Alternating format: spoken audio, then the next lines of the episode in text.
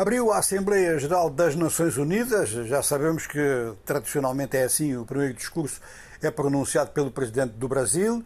E, por outro lado, os países africanos deslocaram praticamente todos figuras importantes eh, dos seus Estados, na maior parte dos casos até chefes de Estado ou de governo, para fazerem também pronunciamentos que são muito importantes eh, em alguns casos, ou seja, nos casos que são apontados como zonas de conflito ou de zonas onde as violações de direitos humanos já chamaram a atenção, eh, uma atenção de grande impacto à escala mundial. Há dois tipos de atenção às violações de direitos humanos.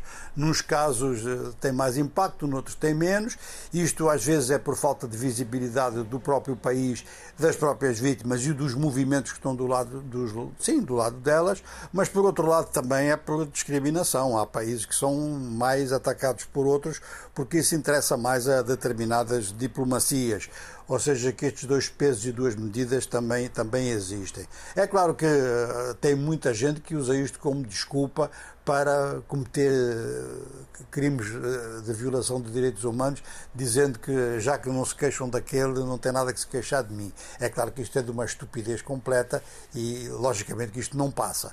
Bom, temos aqui, portanto, um quadro em que vamos acompanhar sobretudo algumas das intervenções eh, que vão ser feitas ao longo desta Assembleia Geral. Estes discursos são muitas vezes orientados para as próprias opiniões públicas dos países eh, cujos dirigentes estão presentes, mas algumas delas têm mesmo impacto continental e impacto até eh, internacional.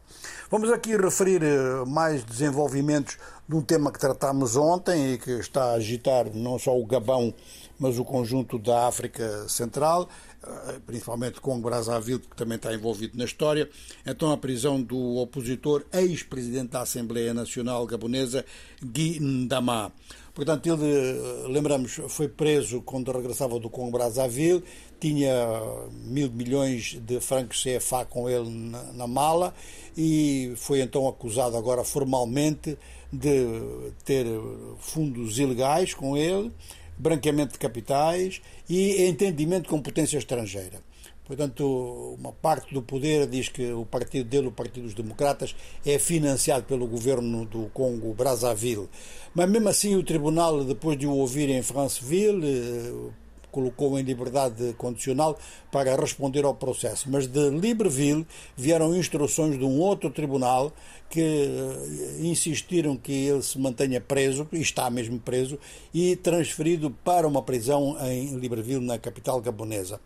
Os, os, advogados da defesa dizem que este processo está a ser conduzido de forma escandalosa, com vícios terríveis, e eh, acham que a movimentação de dinheiro desta forma eh, é legal, até porque a moeda é a mesma, tanto no Congo Brazzaville quanto, quanto no Gabão, é, é o franco CFA, moeda da África, dos países de língua francesa, na África do Oeste e na África Central, e que a circulação de capitais é, é, é livre e que ele de, pode ter tido razões pessoais, razões práticas para movimentar o dinheiro diretamente, já que as movimentações bancárias às vezes são muito lentas ou estão, ou estão mesmo sujeitas a, a, a essas operações bancárias a dificuldades e obstáculos que podem criar problema a quem tenha necessidade de capital assim de curto prazo.